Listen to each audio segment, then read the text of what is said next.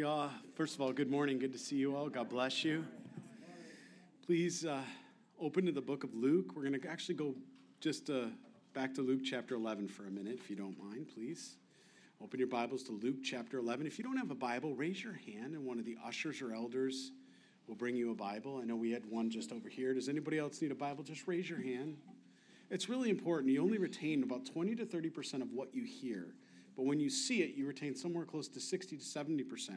And then with the Holy Spirit, we know it's 100%, right? But, but uh, it's really important um, as you come into this church that we open our Bibles, we read line by line and verse by verse. We see it to be so because it's God's word, not because a man stands up here and thinks through his opinion or wisdom, man's wisdom. That doesn't really matter, does it? It's God's word, and that's what speaks volumes into our hearts.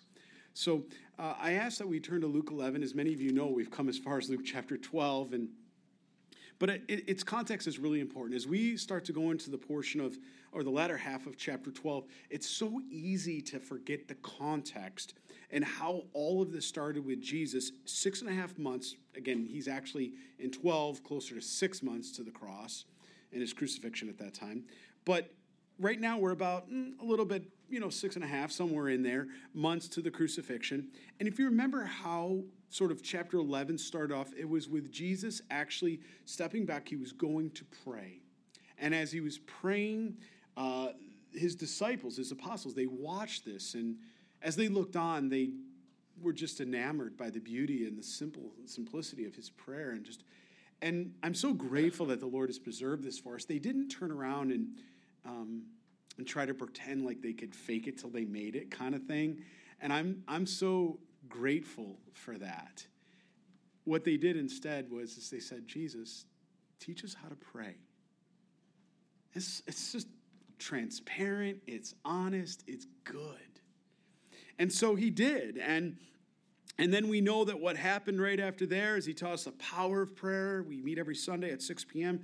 to intercede for the body of Christ here, to be praying that way when our loved ones are in the hospital or sick. Many of you, all of you, have been covered in prayer at one time or another in this fellowship because of the different um, circumstances or trials or things that you go through. And we go through them with you. We bear each other's burdens. We may not always be face to face, but we are very kindled in the spirit and that's there's nothing that um, no proximity has anything to do with that. Well jesus turned around and he um, beautifully was addressing the multitude as well. And then what happened is the lawyers and the pharisees started to hear these things and they were very upset that the multitude was starting to follow after jesus and learning his word listening to him believing. And they had a crisis moment. And they're like we got to do something here and so they said, you know, they didn't, after again, three and a half years of public ministry or three years at this point, plus 30 plus years on the earth, they couldn't find one blemish or one thing that he's ever done wrong or one sin or anything like that.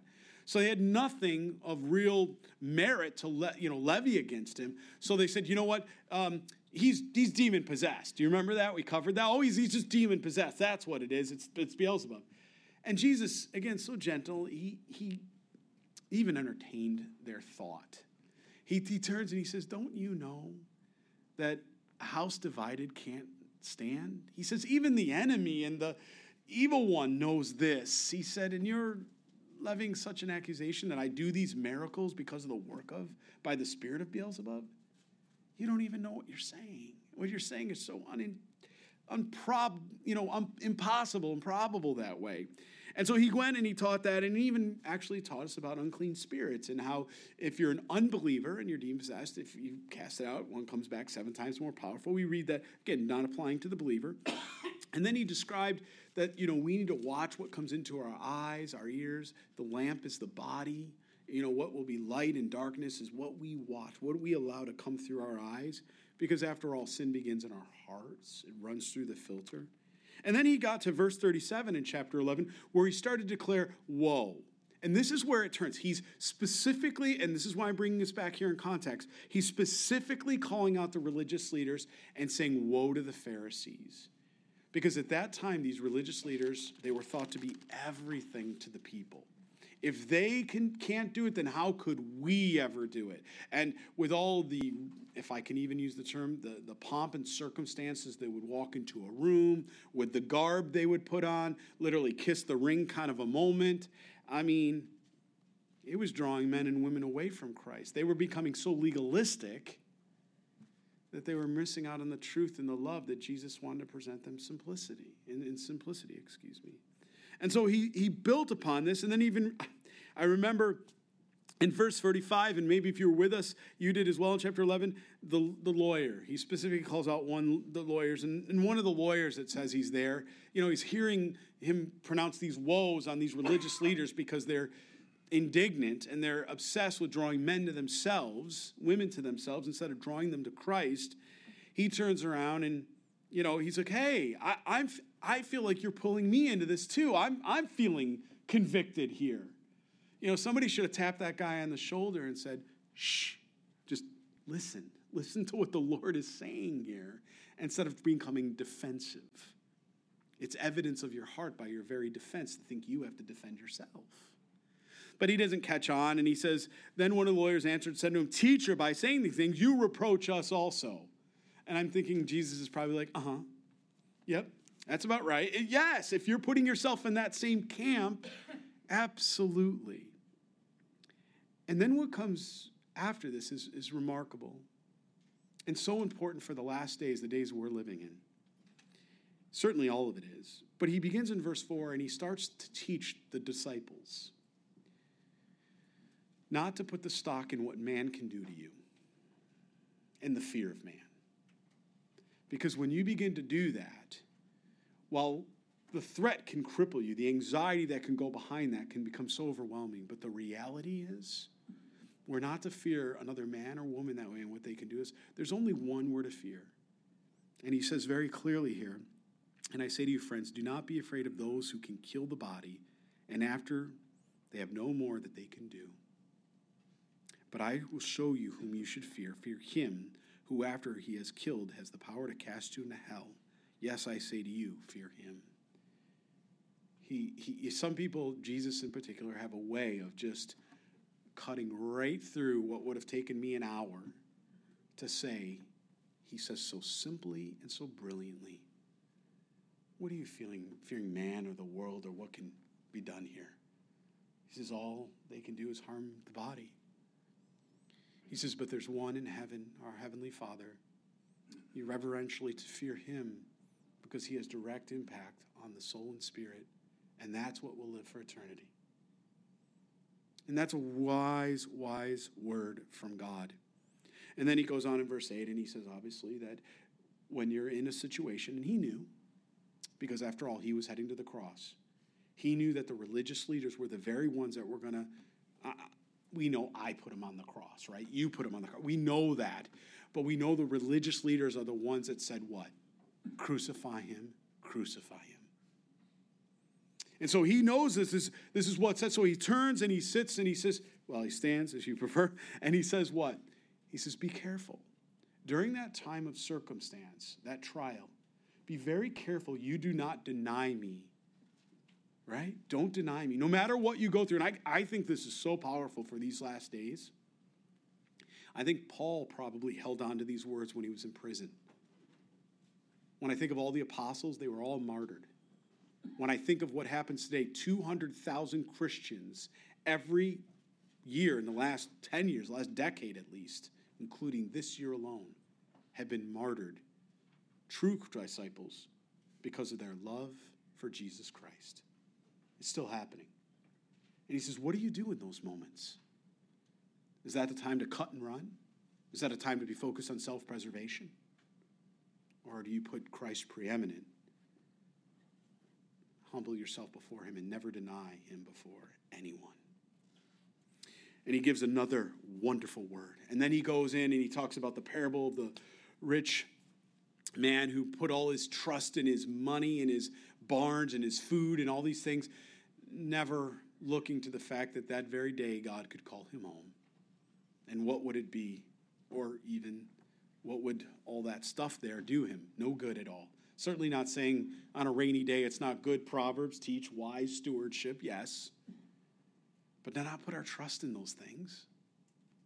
Not to put our trust in. And then we come to the verse 22 where he says, And by the way, because of all that we're talking about here, the natural inclination is you're going to worry. What do you do when you face worry, anxiety, and doubt? You turn to Matthew 6, you turn to Luke chapter 12, verse 22.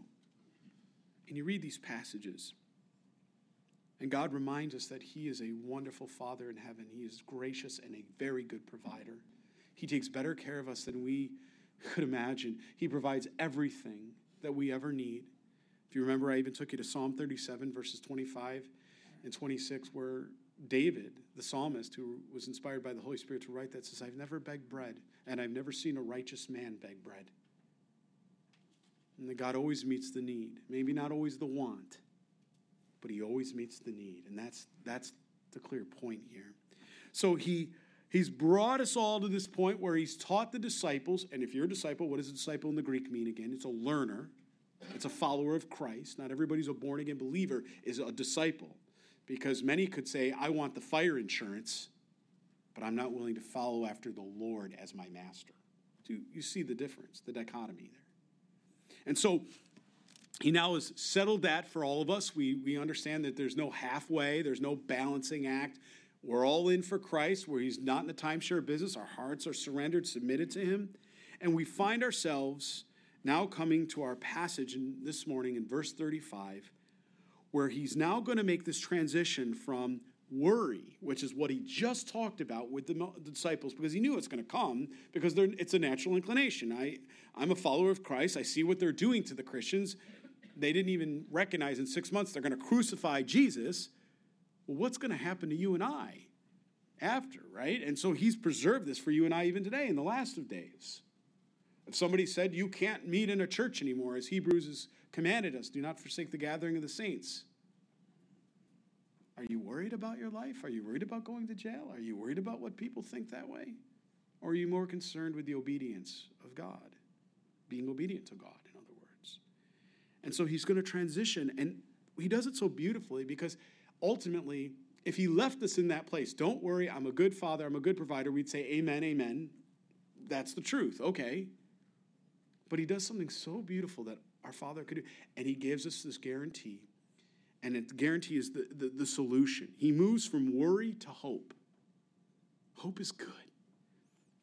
But it's not just a, oh, by the way, hope in the Greek, it's, it means confidence. It's not just like, I hope um, I have a pair of shoes tomorrow. No, no, no. He's using it in context of you will have. You can hope you will have these shoes, okay? But he moves to the solution. And the solution he draws every believer of Christ to is to his second coming, uh, which we believe and know and understand uh, for the believer is the rapture. It's the very first thing that happens when we're caught up, and then obviously, wedding feast of the Lamb, Revelation 19 9, and then we come back. And, and this is going to be very clear that it comes out of this passage. I love how many of you have actually gone to this passage when you are sharing a pre-tribulation, pre tribulation view with someone. Most of you probably don't have this passage circled as one of those passages that absolutely, again, testifies to 1 Thessalonians 5 and many other passages that has an eschatological or eschatology bend to it. We, we so even, you know, always, you know, just common, just, oh, skip over. Oh, that's not what this. No. It, it actually, if we believe and we take this literally, we understand this, it contradicts the possibility of a post tribulation rapture. It, it, it, does, because where's the hope in that? So let's bow our heads. We're going to pray, and then we're going to read the Word of God. Father, we are ever grateful to be here this morning as sons and daughters um, gathered under your name, under your word. So we submit ourselves here, Lord. This morning we pray, God, that we lay down our concerns, our worries of this week. And right now, Lord, we just want to meet with you. We need to be spiritually minded, God, and we pray that you will um, allow us to put on that helmet of salvation right now and hear what our spirit has to say, what your spirit has to say to us. And that these things would be everlasting in our hearts, burning, desiring to be more like you, Jesus, to follow after you. But Holy Spirit, we need your strength to do that. Lord, we don't trust ourselves. We know our emotions can betray us, but Lord, you are faithful. So, God, we ask, please have your way with us here this morning as we gather. We ask this in your holy name, Jesus Christ. And all God's people prayed. Amen. Amen. Please look with me at Luke chapter 12, verse 35. Let your waist be girded and your lamps burning. What does that mean to be girded? If I was going to serve you, you were coming next door, and I was going to serve soup or something, I would put maybe something around my waist. Or if I'm girding up like a belt, I'm, I'm preparing to serve. I'm going to do something. I'm going to be a doer. I'm not a spectator. I'm not girded up and then I go and go, okay, everybody go get him at the game. I'm going to go gird up and sit in the stands. Wouldn't that be I know we do, we have that. So I, am thinking as I, before I even speak at an NFL game, I'm thinking, do we have people that actually put on the full garb and sit in the stands? And I'm like, oh yeah, we do. Only in America, of course we do. But you don't see anybody throw a kit on in Europe as they go and they sit in the stands, you know, and they're. No, it would be kind of funny if you're sitting next to a guy and he's like, you know, full on shoulder pads, you know, elbow, the whole thing, or a hockey player. I was a hockey player, right? Got the elbow pads, the knee pads on, the shoulder and he's sitting next to you, and you kind of turn to him as you're watching the game. Hey, how are you doing? And he's like, I'm ready. And he's, well, then what are you doing up here? Get down there on the ice where you belong in the game, right? You would think it's a little, well, that's what he's kind of telling the believer. Has the church become impotent? Where we think it's our position to come, we punch the Sunday ticket? And then we go home and we, we've done what we're supposed to do and we're we're now looking at it from afar. Okay you guys do what you do here but we're over here. Go get them rah rah rah. Go jesus. He said the lamps are burning. Why do you need a light? He, he's speaking to the fact that it's not just during the day when it's convenient or when but always ready, always serving, whether that's praying or being available. And you yourselves be like men who wait. Circle that in your Bible, please. We're going to see this, this wait when, not ifs. We're going to see when. Wait for what? That's a good question. For the master. Now, again, he's going to use this in a parable type setting, but we understand the spiritual connection to this.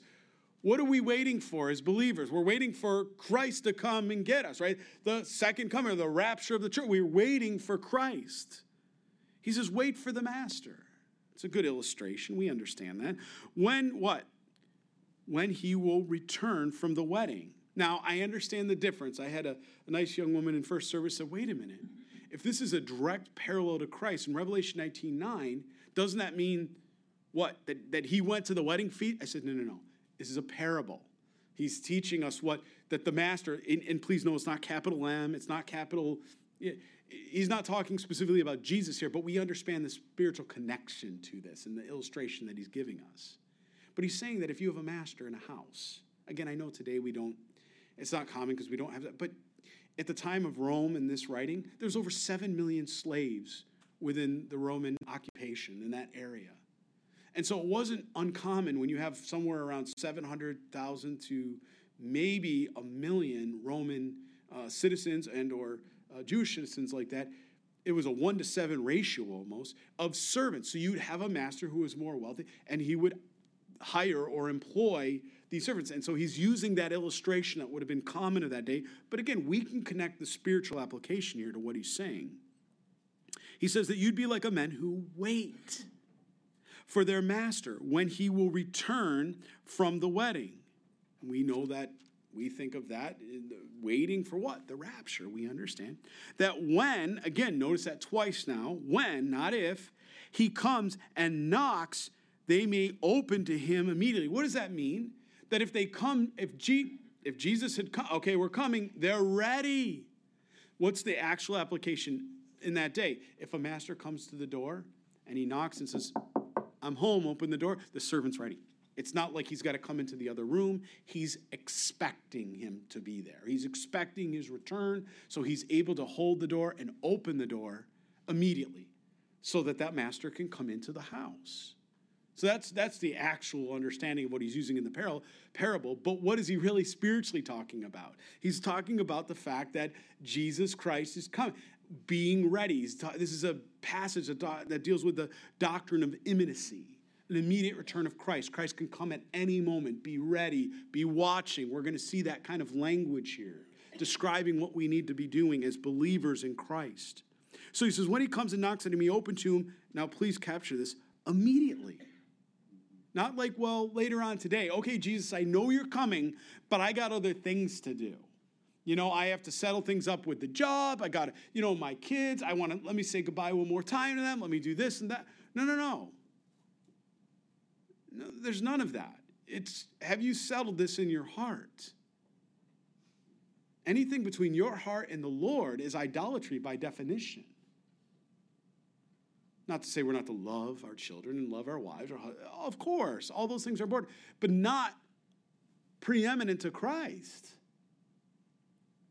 Because when we get so caught up in the cares of this life and the cares of this world, whether we intend to or not, it can distract us or it can actually pull us away or it can cause us to get complacent and comfortable, not looking, not watching. Maybe it's a if he comes in our generation, in our lives not a when he comes. And that's why he uses the word when twice.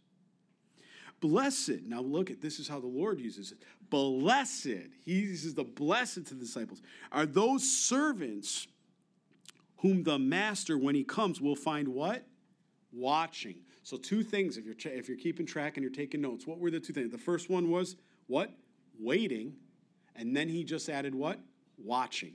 Okay, so waiting and watching.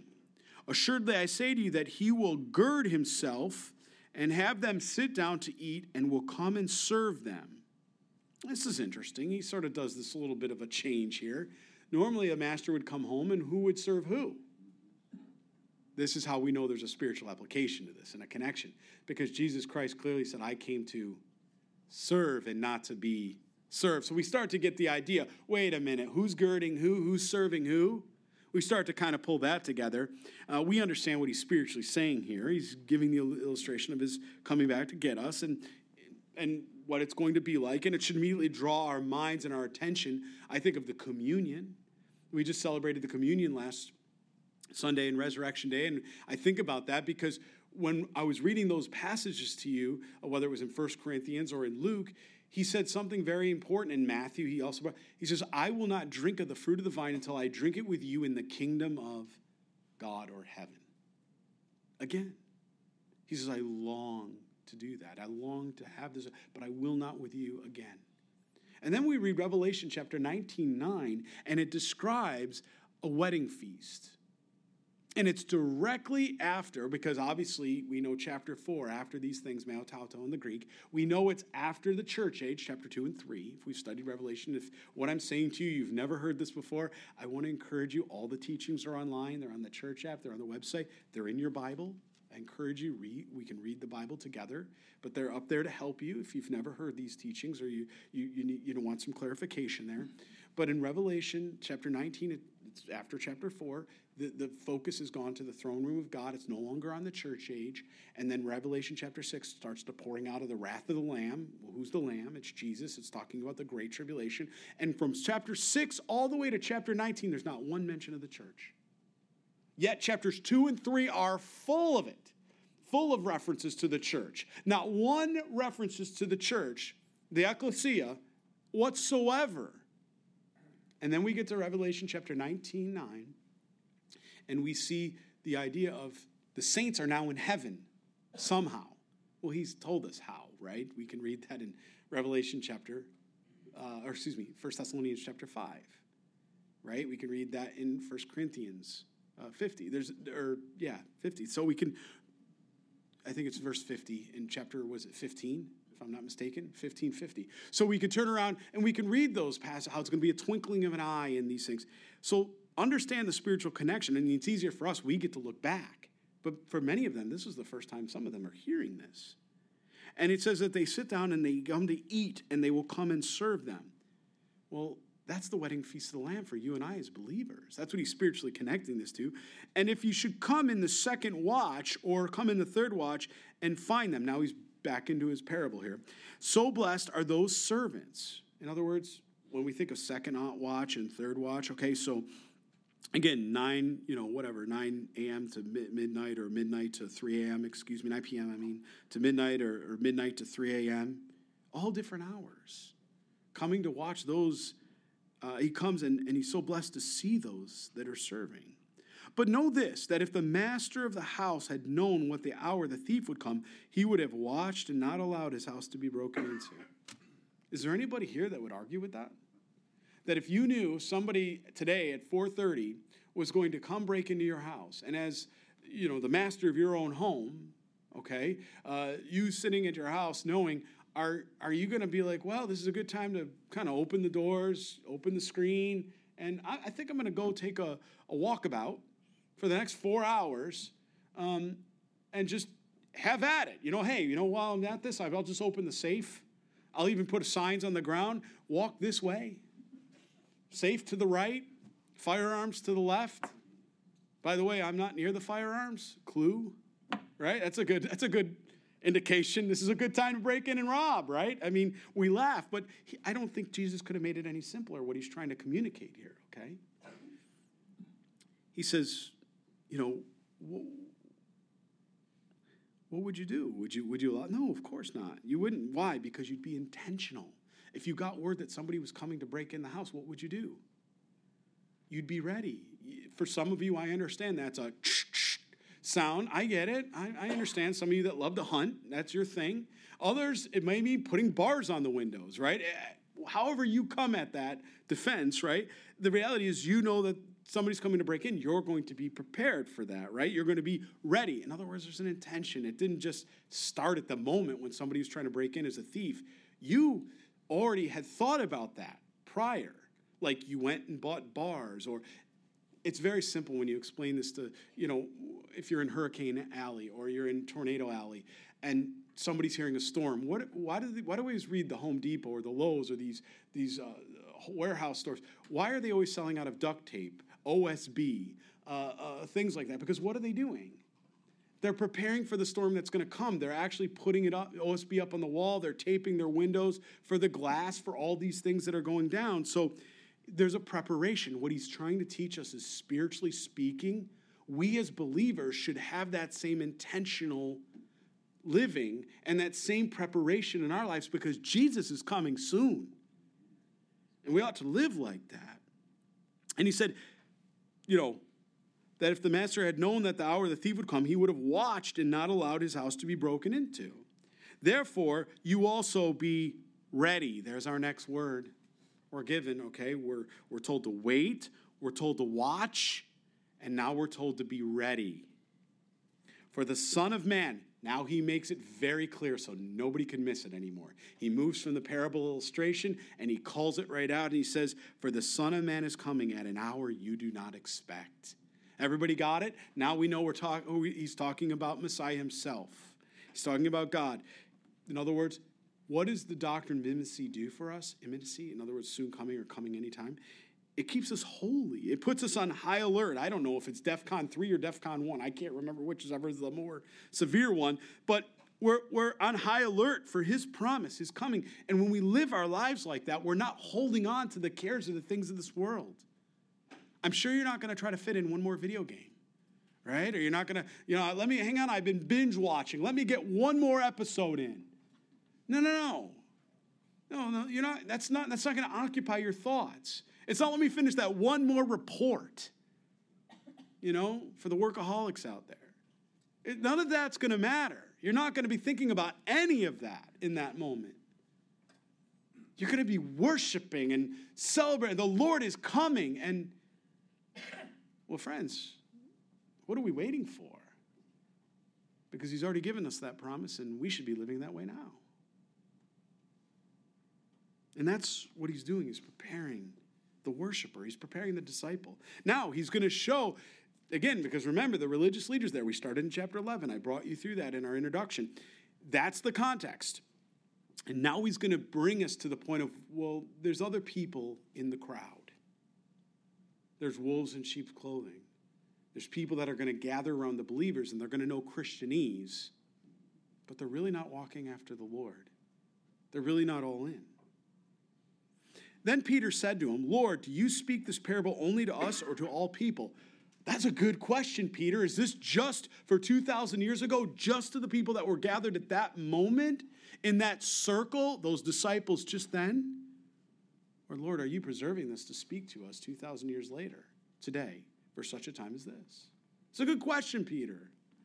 And the Lord said, Who then is that faithful and wise steward? He answers it directly through the biblical axiom of a wise and faithful steward or servant. Well, what does that mean? Well, a disciple who is faithful, one with faith, who's continuing in the faith, in the present, perfect, who will be in faith, is in faith, and continues in faith, faithful. So we first get that right out of the way. The second thing is wise. Steward. What is a steward? One who's been given much and what they've been entrusted with. What are they doing with it? Now, what is wisdom? We know the biblical answer to that is it's the knowledge ascertained in Scripture appropriately applied. By definition, is wisdom. Biblical knowledge applied correctly is biblical wisdom. So he says very clear the faithful, those that are with faith, those that are looking, those that are waiting and watching and ready, and those that take seriously the word of God and what he's saying the wise, the steward, the servant of God who's been given much, who's been entrusted with resources. Every one of you here have, if you're a born again believer, every one of us. He says, Who then is the faithful and wise steward? He's answering the question, Peter. Whom his master will make rule over his household, to give them their portion of food in due season. And he's certainly not just talking about physical food. Blessed is that servant. This is about the third time that Jesus has now said blessed or blessing.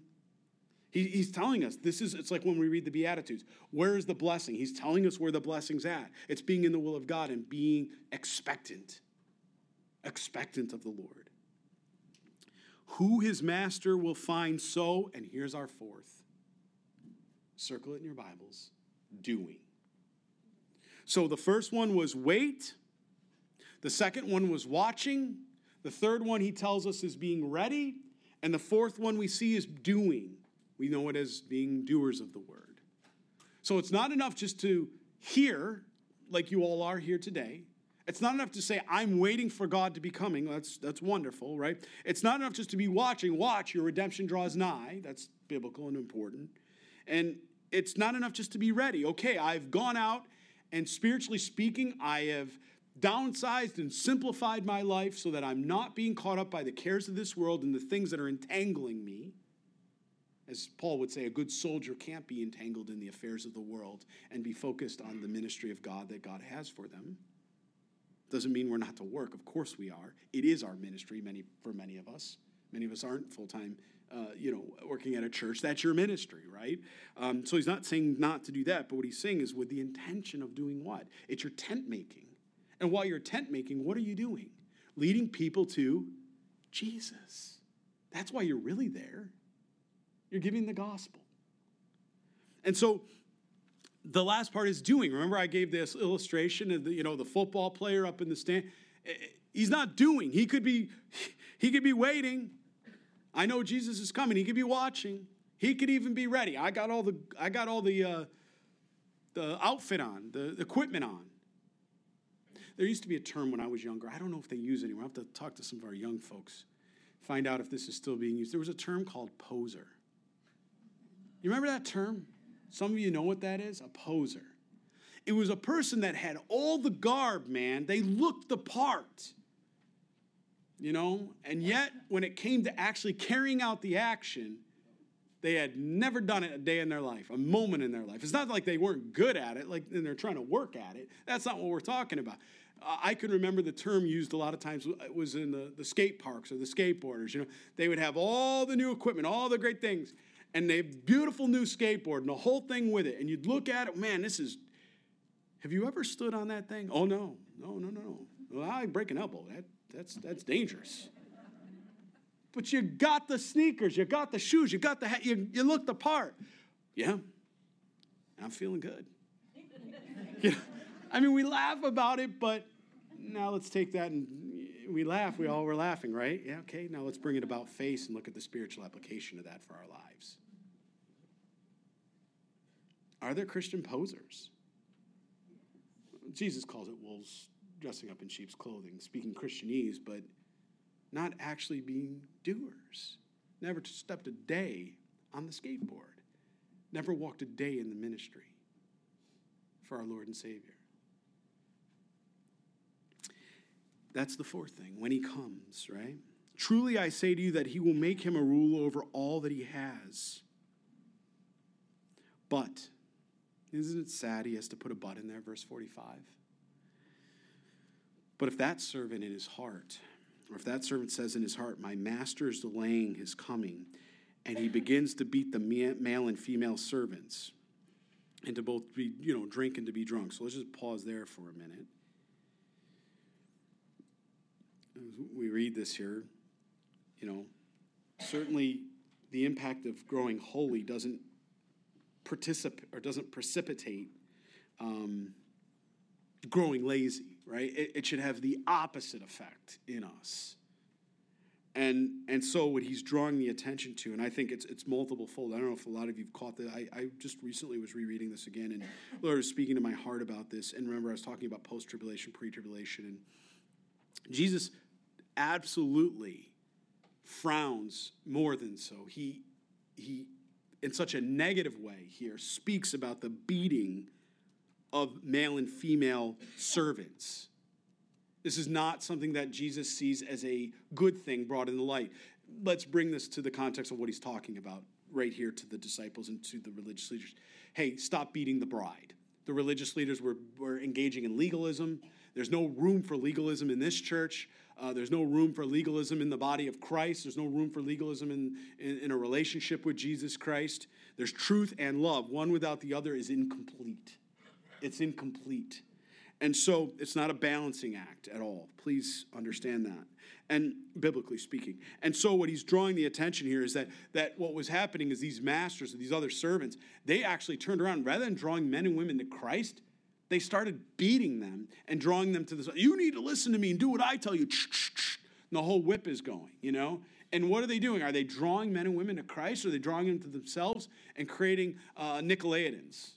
Uh, we know what's happening here. We see this is what's being written. This isn't a respect of authority. Let's not, let's not take this out of context or pretext. That's not what he's talking about here. He's talking with the intent for a religious leader, for a servant of God to take with intent to mistreat or abuse, beat. I don't know, I don't think he could have used a stronger word, another Christian. Is there's no room for that in the kingdom of God. There's no room for that. Now, why do I make such a big deal about that? Well, because he did. But why else do I make a big deal about that? Because it has an eschatological or an eschatology type end times perspective. 27% of your Bible's prophecy. We say that all the time. Well, guess what? We're in a chapter. You're looking at this. How are we prophecy? Because didn't Jesus say in 1 Thessalonians chapter 5 that he would not the church is not given to wrath? You've read that. We studied that. We even did a, a breakout on um, end times events. I sometimes do those updates, and we've studied that in, for hours in detail because it's in the Word of God. But here he he doesn't condone, he absolutely abhors the idea of beating the bride. But if you just think through that, did Jesus Christ go to the cross to redeem mankind, humanity, from sin, past, present, and future? Everybody should say yes, amen. We just celebrated Resurrection Day, right? He went to the cross, and then what else? He rose again to prove his claim on deity as well as the God man humanity there as well. That is evident. That was the sign he gave. Remember, like Jonah, he told even the religious leaders. Now, what would it be like? And we read in 1 Thessalonians 5 where it says that the church would not be given to wrath. And we know the Great Tribulation is also coming because that's in Revelation chapter 6, it's in Matthew 24, it's throughout your Bible. I mean, it's really even in the Old Testament, it's throughout the whole Bible.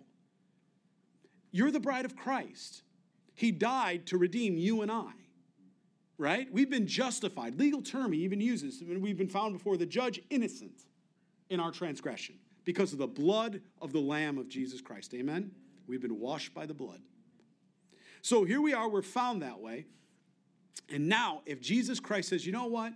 I'm going to throw those Christians through the great tribulation, what would he be doing?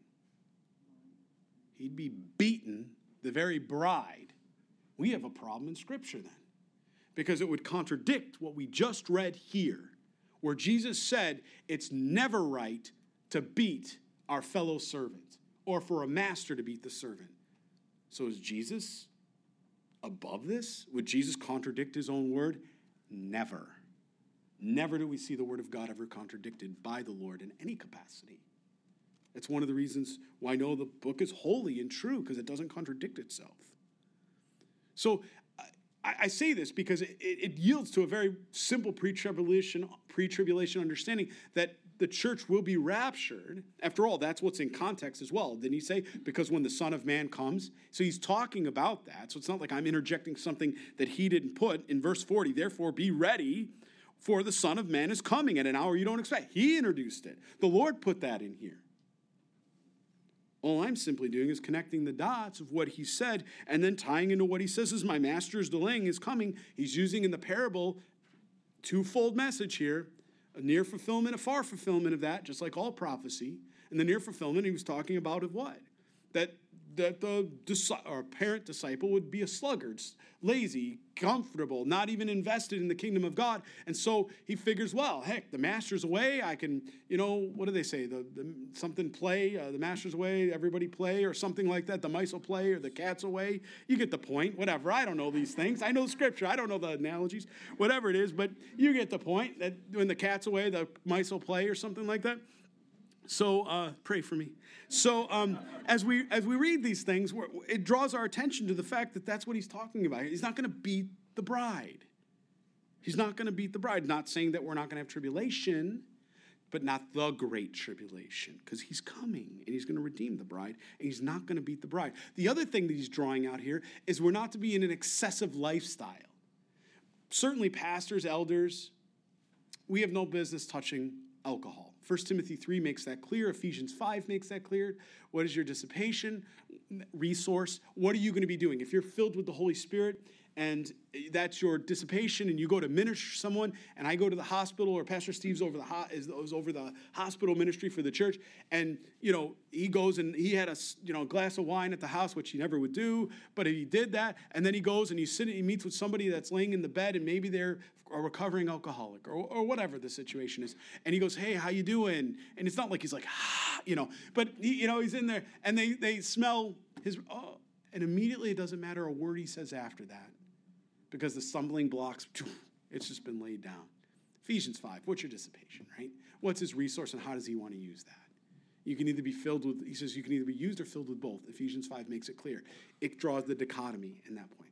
But the rest of, the rest of, you know, the believers that aren't full-time pastors or something like that, under, that are not falling under 1 Timothy 3, overseers, as the scripture would teach,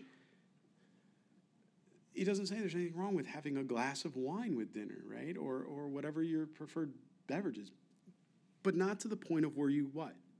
Become drunk. When you become intoxicated, then that's when the rub starts to happen. That's what he's talking about here. And he's saying it's an extreme. And if you're taking that extreme, why are you, if you knew Jesus was coming for you, would you go out? I'm, I'm sorry, I'm just going to be as blunt as I can. Would you go out and get drunk? Would you be hitting the bars as a believer in Christ? You know Messiah is coming at like 2 p.m. to take us home and rapture us. So the last thing you want to do at that moment is go hit the bars. And I'm not talking because you want to go, you know, give the gospel outside or something like that and not enter in. I'm talking you're going with the intention to get intoxicated. Those things are mutually exclusive. Like, why would you? there's no room for that. What, what, why would anybody be doing that? That's effectively what he's saying that there's a slothfulness, there's laziness, there's a comfort that cares of the world begun to take over, and it's where am I going? What vacation? This, you know, all the things. Again, nothing wrong with a vacation, but if that becomes the like it's all about it all the time, That's a problem. The, the priorities are, are skewed. And so he goes on and says, Look, he comes, he's going to beat the servants, and then he's going to eat, drink, be drunk. The master of that servant will come on a day when he is not looking for him, at an hour when he is not aware, and will cut him in two and appoint him a portion with the unbelievers. Oh. When Jesus uses a parable to describe what he's going to do to the purported disciple, he's not truly a disciple. He's an unbeliever. That's why he's putting him in the company of unbelievers. He's going to cut him in two. That's sobering, isn't it? In other words, there's direct disobedience, right? And he groups them with un- unbelievers and he groups them with the unfaithful because they received the similar punishment by rejecting Jesus. That's, that's what we read here. That's, that should make you kind of uh, wake up. There's no room to be backslidden. There's no room, you know, certainly we're not perfect. We blow it. But are we going to Christ and saying, Lord, forgive me? I, I don't, it's not what I wanted to do. I, I blew it, Lord. I love you. Forgive me. And, and he's so faithful. He's so good. He desires to do that. Forgive us. He died, you know, so that we could be washed in his blood and cleansed. And that servant who knew the master's will and did not prepare himself or doing according to his will, he shall be beaten with many stripes. Now he talks about who will receive that the wrath, the tribulation with many stripes. But he who did not know. So we also see something a little bit different here. We see that the judgment's not the same for everybody. So, in other words, if it's presumptuous sin, so you you you clear out no. Um, the Lord has told me not to fornicate. I'm a believer in Christ. I read my Bible, but I don't think it applies to me because I really love this girl. So it's different for me. The Bible doesn't apply to me that way. I'm going to continue to do it. And you know what? I think God's okay with it. I think God's absolutely fine with that. Are you messing up because of uh, make an accident? Can I just say it that way? Or, or no, that's presumptive. You're presuming upon God. In the Old Testament, during the sacrificial process, if you read through Leviticus, there's not one single sacrifice ever declared or dedicated in the Old Covenant to presumptive sin. There wasn't one. If anything, it was akin to what we would think of as the unpardonable sin today in the Old Testament, which was the rejection of God. That's what the unpardonable sin is it's rejection of Jesus Christ, it's blasphemy, it's rejection. And so he, he, he sets this up for one who claims to be a disciple. In other words, you know, the poser, if I can use that term again, one who's not truly a believer, but acts the part, speaks the Christianese, a wolf in sheep's clothing. It's, it's be mindful, he's talking to the church. He's talking to the church. Do you, you, you recognize that? We're looking around a room here. I don't ever presume that everybody that's in this room knows Jesus. Um, even if you can say amen and hallelujah. Uh, I don't ever make a presumption. I, I, first of all, I don't judge the heart of anybody in here. I'm not equipped to do that. Only God is. I am a fruit inspector, certainly, but so are all of you, right? I mean, if I started to do things that were unbecoming a, a soldier of Christ, it would disqualify me from what I do in the pulpit, wouldn't it? How is any of us any different? The reality is we can all gather under a common covering. The church is referred to as a covering in 1 Corinthians 11 particularly. God is our ultimate covering, Jesus Christ. But, but the church is a covering in chapter 5. But many people gather here. We don't know. I mean, by the way, don't look at your brother or sister and be like, is that you? No sin hunts here. We don't need that legalism. No sin hunts here. But you get the point. I mean, it's sobering, isn't it? Especially when you love your brothers and sisters here. And you just don't know. We really never know. Only the Lord knows. But look what he also does. But he says, but in verse 48, and I, this is compassion of the Lord. But he who did not know, so, in other words, this is not presumptuous sin. But he who did not know yet committed things deserving of stripes shall be beaten with few. Now, I know some of you are like, man, I don't be beaten at all. Born again believers don't get beat. Born again believers don't get beaten by the Lamb. Only rejecting, unbelieving, unfaithful men and women do. And that's the consequence to rejecting the one true God of the universe, the King of Kings. And the reality is that's still not even his the heart and desire for you. He died to save you. He dies because he loves you. He rose to prove to you he could redeem you. And all he wants you to do is place your faith and trust in him and live after him. And he'll come and live in your heart. And you'll have beautiful koinonia, uh, fellowship with him forever. That's his real desire. So before anybody get the wrong understanding of the character of God, please understand that who, that's who God really is. It's, he's our love, isn't he? I mean, he's in terms of endearment. He's our love. Whether we're struggling with addiction, you know, people people are struggling with pornography, people that are struggling, you know, uh, committed crime, thief, whatever the sin is, it, God is able and, and just to forgive our sins if we come to Him and we just say, Lord, I'm blowing it. I want and desire this reconciliation. But I certainly, as you testify in Scripture, I fall short of the glory of God, Lord. Do your work in me, and you mean it, He will. It's, it's beautiful. Salvation's in a moment, sanctification's a lifetime. He says, Yet this person will, receive just a few. For everyone to whom much is given, from him much will be required. And to him who much has been committed, of him they will ask more. The expectation is that every single believer in Christ will be all in. There is no room for the timeshare. It's not like I'm going to rent a week here in, you know, Colorado and a week. No, no, no. that doesn't work for the for the Lord, the Messiah. No, no. He he wants all of our hearts. He's not looking for fractions or chambers of the heart. He wants all of your heart, and He'll enlarge your heart to make even more room for Him as He expands it with His love and beauty. And I think this is vital. I, I, I can't think of a time, especially with the technology revolution in the last 40 years, I can't think of, I mean, have you ever studied history? You look back 60, 70 years ago, what life was like. Some of you are old enough, maybe here, to remember, you know, an ice box when they actually delivered ice out of the back of a truck and there was no freezer. Some of you can remember growing up where electric, you were far enough out of a city or, or area, so you didn't have electric. Um, you know, it, we're not past that last generation yet. You know, I, we're getting close. Like in the next probably five to 10, 15 years, we may not have anybody that can I'm sure there's still some really rural areas like that still, but but for the most part, most of us have been com- conformed to the modern era of technology. And I want you to think about that for a minute. We have access. How many Bibles do you have in your house?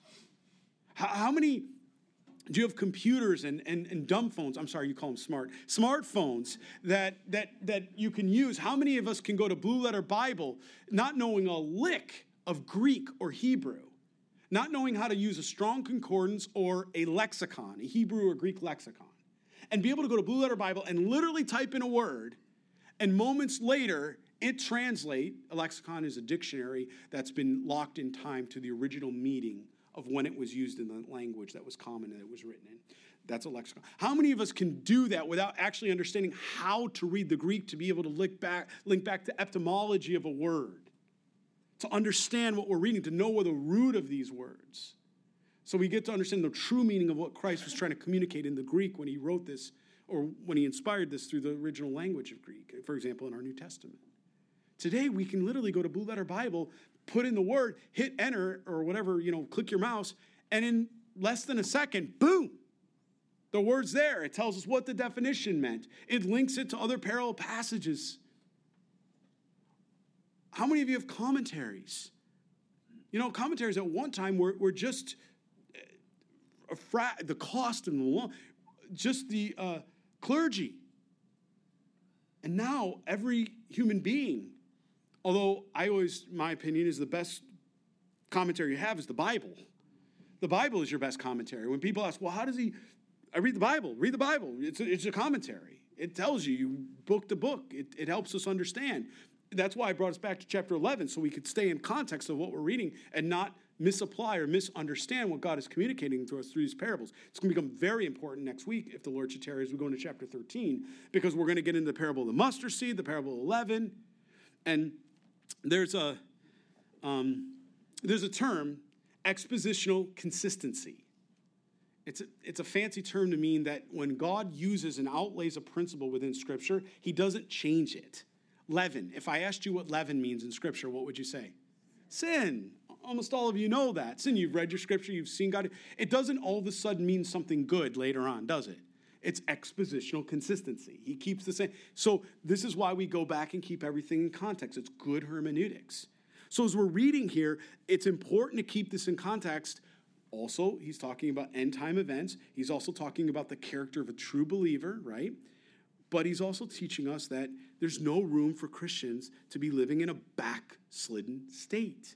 It's not, no matter how much America or a neutered church tries to convince you that it's okay for you to come to a church and not read your Bible and not turn around and spend devotional time daily with the Lord, I'm telling you, it's a lie from the pit of hell. It's contrary, it's an alternate doctrine, and it's contrary to what we read in Galatians 1 6. And Paul dealt with that. When you have alternate doctrines, you throw them out because we're living in that time.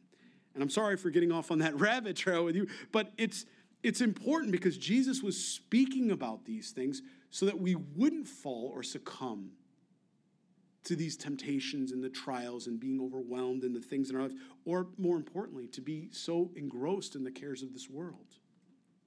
He says, I come or I came, and, and this is naturally what's going to happen. When you stand with truth, you're going to get people that are going to disagree with you. Uh, I came to send fire on the earth. The, judgment. Fire is, is always a refining tool, it's judgment and how I wish it were already kindled. That's sobering, right? The work of the cross brings division, actually. But I have a baptism, and what was his baptism? It was the cross. Uh, the cross. It was the cup of wrath that he described. Remember in the Seder, your third cup was your cup of wrath.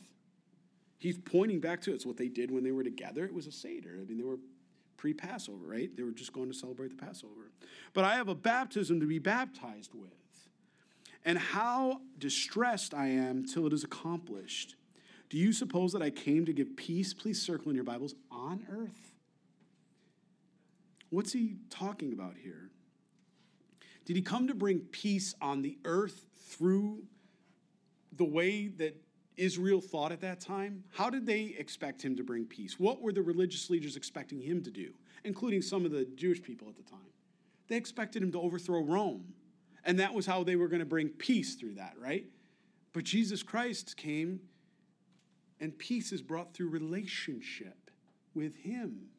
He says, I didn't come to bring peace on earth through the physical Roman government and overthrowing them. That way. He says, No, what I came to bring is eternal. It's an eternal peace. It's not just going to be peace on earth, it's peace always, forever. That's what I've come to bring. I tell you, not at all, but rather division. For from now on, fire, five, excuse me, in one house will be divided, three against two, and two against three. Again, based on their belief or rejection. Father will be divided against son, son against father, mother against daughter, and daughter against mother, mother in law against her daughter in law, and daughter in law against her mother in law. He says that's what's going to happen because if you're a Christian, you're not going to compromise. You're not going to compromise. You're going to honor the scriptures. It's better for your soul. It's going to allow the other person that's rejecting at that moment to realize there's a choice to be made. It's not just, you know, a kumbaya soup. Not all, way, not always lead to heaven. And by the very um, by the very buffeting of Satan that happens to that unbeliever because of the fact that they're, you know, not being told it's okay, everything's okay, continue in your sin, it brings about what? It brings about division because there is a separation and it's supposed to be there. So that there's a hurting of heart. So you, sorrow, Ecclesiastes 7 3, sorrow draws the heart, so it draws the heart to Christ. It, it, it, sadness is better than laughter, it says. Why? It draws us to Christ. To condition our hearts to make us realize we're missing something. And that's something in some someone, and that's Jesus. And, and it's by intention. So he's saying this division I come to bring, it's purposeful. Because those that reject Jesus, they need him. Just like we did before we came to Christ. But if you try to cover it up or you try to ease it, you're, you're working with Satan. Can I be that direct about it? You're not being used as a vessel of the Lord. You're actually working against God. He says, He is, is with me, is for me, right? Who he works against me is against me. He didn't mince words. That's what we're doing. So he says, understand that, that that division needs be. Anytime you put, again, anything between your heart and the Lord is by definition idolatry. It's compromise. And I know that's heavy this morning as I look out at you. I know it's heavy because we all have family members that we love, right? We just had Resurrection Day, Easter. They come to dinner. You say, Can I pray? Oh, here he goes again. I'm just giving Thanksgiving to the Lord. But all of a sudden, it's like you broke out into a 50 minute sermon. And all you did is thank Jesus Christ for the ham or whatever you had, right? The manigot, whatever you're eating. The, sorry, manicotti uh, for the Americans. So, I'm joking. Non Italians. Uh, Lord, forgive me. He just convicted me right now, right there and there. God is so good. Forgive me. What he's trying to say here is that that's what's going to happen. And he, we need to pray for those people but it's not going to be convenient for them, and it's not supposed to be. It's not supposed to be. It's supposed to draw repentance, it's supposed to draw the work of the heart. It's not a misunderstanding. Look at verse 54. Then he also said to the multitudes, Whenever you see a cloud rising out of the west, immediately you say, A shower is coming, and so it is. And when you see the south wind blow, uh, you say there will not be, or there will be hot weather, and there is. Hypocrites. Do you remember what that term means in the Greek? It's not what we think it means today, the way we use it, saying one thing and being another. It means actor in the Greek. He's saying you're like putting on the face. I don't know another term that you're playing the you're playing the you're playing the Christian, you're playing the hypocrite, playing the actor. Okay because they know. It's just like, you know, back in that day, especially when you're, you're farming and you're, you need the rain and you, are not going to plant seed in the middle of, if it's going to rain, right? I, I, couldn't remember what it was in first service. I said, hey, somebody will come up and, in, at the end of first service and tell me I can. There used to be a saying, remember, red sky in the morning, sailor's warning. Red sky at night, sailor's delight. How many of you knew that? Some of you have heard that, right? Where were you first service when I was like up here? I was like, ah, I don't remember. Some, you know, servant saint came up afterwards. Here, Pastor, we feel bad for you. So, thank you, because I was struggling through it, and they just let it happen. They didn't. They just watched it. Watch me sit up here, sweating. But he says, whenever you see a cloud rising in the west, immediately you say a shower's coming, and so it is. And when you when you see the south wind blow, you say there will be hot weather, and there is. Actors, hypocrites, you can discern the face of the sky and the earth, but how, but how is it that you do not discern this time? Who was he talking to again? The religious leaders that accused him of what? Of having a demon in him. He says, How can you? That's why we went back to chapter 11. Context. He's looking, how could you know the weather and you acknowledge what's going to happen? The whole red sky in the morning, sailor's warning, right? Red sky at night, sailor's sailor's delight, right? You know what that means, or their version of that, right? You know what that means, and you don't question it. Here, the Messiah stands right before you and that you question. He's, he's challenging them. What are you doing? You know, the people, they understand the weather, but they were given no attention to spiritual things. And I fret for how much of the church today, we're living in the last of the last days. And so much of the church, I mean, I mean it, even in our area here, so many churches in our area don't read the Bible any longer. And they're being lulled into this false sense of comfort and security. And it's staggering because Jesus Christ wants us to be in the know. He wants us to be watching. He wants us to be ready. He wants us to be doing. Yes, and when even, let's continue here, we'll, we'll close with this for time. Yes, and why, even of yourselves, do you not judge what is right? When you go with your adversary to the courts or the magistrate, make every effort along the way to settle with him, lest he drag you into the judge, and judge deliver you to the officer, and the officer throw you into prison. He's making it relatable. He's saying, look, if this is what was going to happen, you what would you do? Everyone needs to have their own account settled. Before, if you're going to go to court, you hire an attorney, you want to have your case ready. You want to go before the judge, and you want to be found what? Blameless. You want to be found not convicted, right?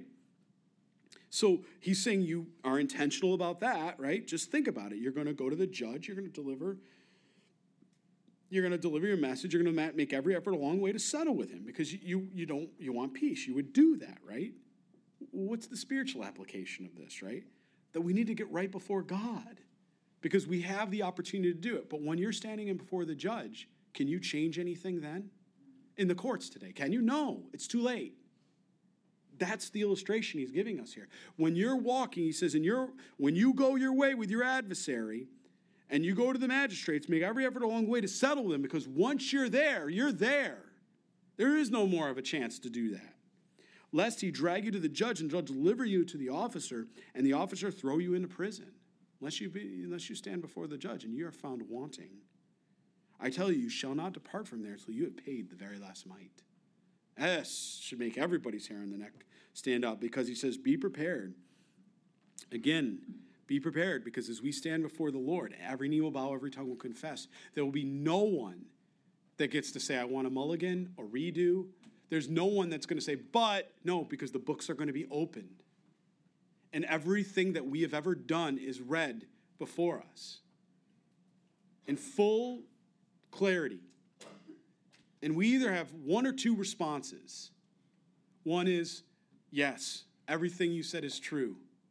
But then we looked to Jesus and said, But I've been washed by the blood of the Lamb, and I'm redeemed. And therefore, I've been reconciled to you, my Father, my God. And you bow and you worship. And he says, In you I find no fault because of the blood of my Son. Well done, good and faithful servant. Enter into your reward. But to the other, to the other person that stands there and says, But wait a minute, I want to I want to change my mind. No, no, no. You had your life. You had your time to do that. To the other person, no, no, no. Well, I did those things, but I was a pretty good person, huh? No, when you broke my law, when you committed one atrocity, you've committed them all. And you're found guilty and therefore you will be judged as one convicted.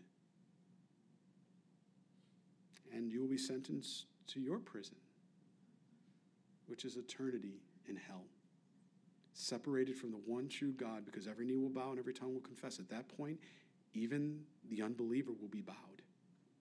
And as he looks up and knows the love in his Father's eyes, I think the worst part of that eternity, besides the gnashing of teeth that Jesus describes, is to think about that person that's standing there and as he looks into the eyes of his Father, our Father, God, and knows that he will never be to, he will never be able to be with him again. And nothing can change that.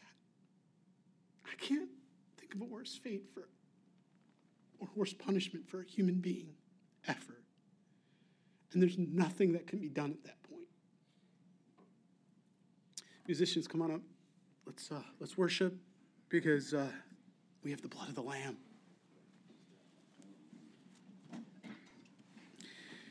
So, as we read, brothers and sisters, go ahead and stand with me. We'll worship. As we read, wait, watch, ready, doing. That's our call to action. Wait, watch, ready, doing. That's who we are, that's what we do. And praise God. Father, we thank you, and uh, Lord, may we take these things deeply to our hearts. May we apply them. May we worship you. And God, may we be set free. And thank you, Jesus, so much for your work on that cross and for the resurrection. And Lord, we pray for this lost and dying world. Lord God, please Save now. Save now, Lord. Receive our worship, Lord, as your children gathered to their God. In your name we pray these things, Jesus Christ. Amen.